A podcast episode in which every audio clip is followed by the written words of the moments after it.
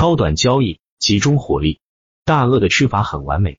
二阶上面视频，本视频是数的方面的探讨，内容质量不错，建议分几分钟看完，也许会有收获。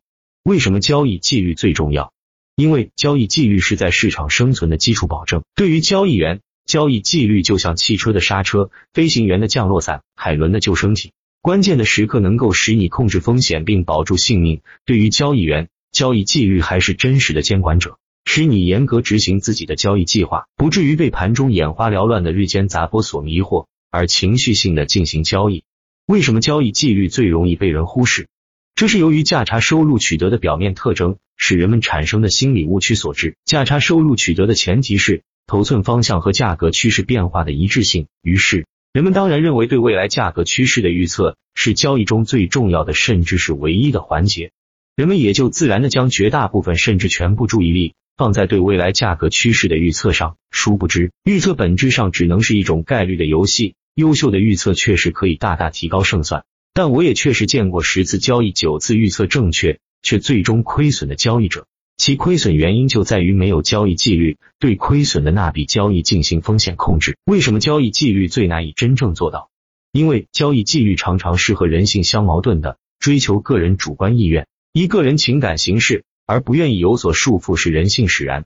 潜意识中认为自己个人技巧的作用可以做别人做不了的事，可以做对别人是纪律的事，或者对自己的交易行为总是心存侥幸等本质上的自大心理，也是人之常情。做事情只考虑好的一面，对不利的一面本能地不愿意承认、不愿意考察的鸵鸟心理，也确实能够使人获得心理愉悦或心理麻醉。市场短线波动的一些随机性特征是交易纪律的执行，似乎失去一些市场机会的表面现象，也确实足以使人迷惑甚至后悔。殊不知，交易纪律才是交易员最重要的法宝。一个缺乏基本道德标准和行为准则的民族，一定是一个没有凝聚力、没有战斗力、一盘散沙的民族。一个纪律约束甚少的公司，一定是一个内部管理水平低下。无法持续盈利的公司，一个对基本的戒律都无法遵守的修行人，也肯定无缘体验到定的快乐和会的欢心。一个忽视交易纪律、不能很好遵守交易纪律的交易者，则一定不能持续稳定的在市场赚钱。决定一个炒手交易绩效的最本源因素是什么？是其内在心理结构。内在心理结构决定了人的思维方式和人的行为个性。对于市场交易。正是人的思维方式决定了其分析模式、投资理念；正是人的行为个性决定了其交易方法、操作特点。而分析模式、投资理念、交易方法和操作特点等，当然共同决定了其交易结果的好坏。改变交易绩效的最根本办法是什么？是改变内在心理结构，并做到心能转静而不被静所转。敏发论坛。当我们开始真正明白可能的些许金钱损失，可能的偶尔套牢烦恼。只不过是炒手漫长人生长河中不可避免的小浪花时，我们的性格会更豁达，心境会更开朗。对于价的走势，慢慢的，我们自然会因此具有更开阔的视野。我们会突然发现，我们不再为市场短线的杂波所困扰。赢家纪律一：当你承认自身存在的问题导致赔钱时，你就能开始建立全新的交易生活。你可以开始设计赢家的纪律。二：如果交易让你兴奋或害怕。你就不能充分调动你的聪明才智。当兴奋让你飘飘然，你就会做出不理性的交易。如果赔钱，当恐惧占据你的心灵时，你就会错过获利的机会。专业投资者运用头脑，保持心态平和。只有业余投资者才会因为交易而悲喜。在市场上，情绪化的反应对你来说是负担不起的奢侈品。三，贪婪的业余投资者交易过于频繁，即使没有很好的交易机会，他们也想交易。在他们搞清楚怎么回事之前，一连串的损失就能摧毁他们的职业生涯。四、形成一套分析市场的方法，也就是说，如果 A 发生，那么 B 也就可能发生。市场有很多方面，要运用几种分析方法来正视交易决策。任何事情都要检查历史数据以及随后市场的表现，要用实际货币。市场在不断变化，牛市、熊市和震荡时要采用不同的交易工具，同时还要有办法分清其中的差别。五赢家的思维、感受与行动与输家大不一样。你必须对自己进行深入剖析，丢掉幻想，改变以前的思考和行为方式。改变是件难事，但是如果你想成为一名职业投资者，就必须努力改变你的个性。六要意识到交易者是任何交易系统中最薄弱的环节。去参加一次匿名戒酒会的聚会，听听怎样避免赔钱，或者是形成一套自己的方法，以避免冲动型交易。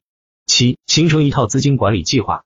你的首要目标必须是能长期生存下来，其次是资产的稳定增长，第三个目标才是获取高额利益。大多数交易者把第三目标排在第一位，而没有意识到前两个目标的存在。八、每一笔成交价都是所有市场参与者认同的一个货币价值，并且通过买卖行为表现出来。价格是一种心理行为，是多空双方观点平衡的货币表现。价格是由大量的交易者决定的。包括买方、卖方和观望者，价格形态和成交量反映的是市场的群体心理。九、降低成交价差的方法，尽量买卖流动性好的股票，避免流动性差和波动大的股票。在市场相对平稳时做多或放空，运用限价指令，挂单时指明具体价位。十、要想成为成功的专业投资者，必须遵守以下几条原则：一、下定决心长期留在市场，也就是说，从现在开始，至少要做二十年的交易者。二、尽可能的学习，关注专家观点，但也要抱有有益的怀疑态度，要提问，不是简单的接受。三、不要贪婪，不要急急忙忙的交易，抓紧时间学习，未来市场总是有更多的好机会。四、形成一套分析市场的方法，要运用集中分析方法来证明交易决策。牛市、熊市和震荡时要采用不同的交易工具，还要有办法分清差别。五、形成一套资金管理计划。首要目标必须是能长期生存下来，其次是资产的稳定增长，第三个才是获取高额收益。敏发论坛六要意识到，交易者是任何交易系统中最薄弱的环节。七赢家的思维、感受与行动与输家大不一样。十一趋势与区间震荡，一趋势中操作与在震荡区间中操作的技巧有所不同，差异在于处理强弱关系。趋势持续时必须跟随强势的一方。即在上升趋势中买入，下跌趋势中卖出；而在区间震荡时，必须反过来操作，买弱卖强，即跌到支撑位买进，上涨到压力位卖出。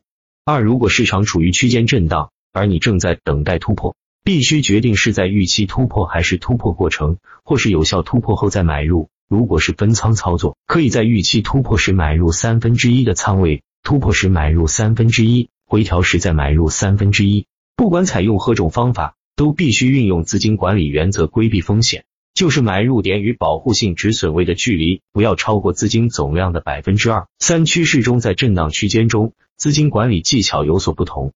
在一轮趋势中，应该把仓位设低，止损位设宽；而在区间震荡时，可以把仓位设高，止损位设窄。最后说一下，不管什么方法，最基本的都是要提升自己的看盘能力，这需要有一套好的看盘复盘系统。这些可以在打板客网上找到，打造好自己的气，才能输，才能到。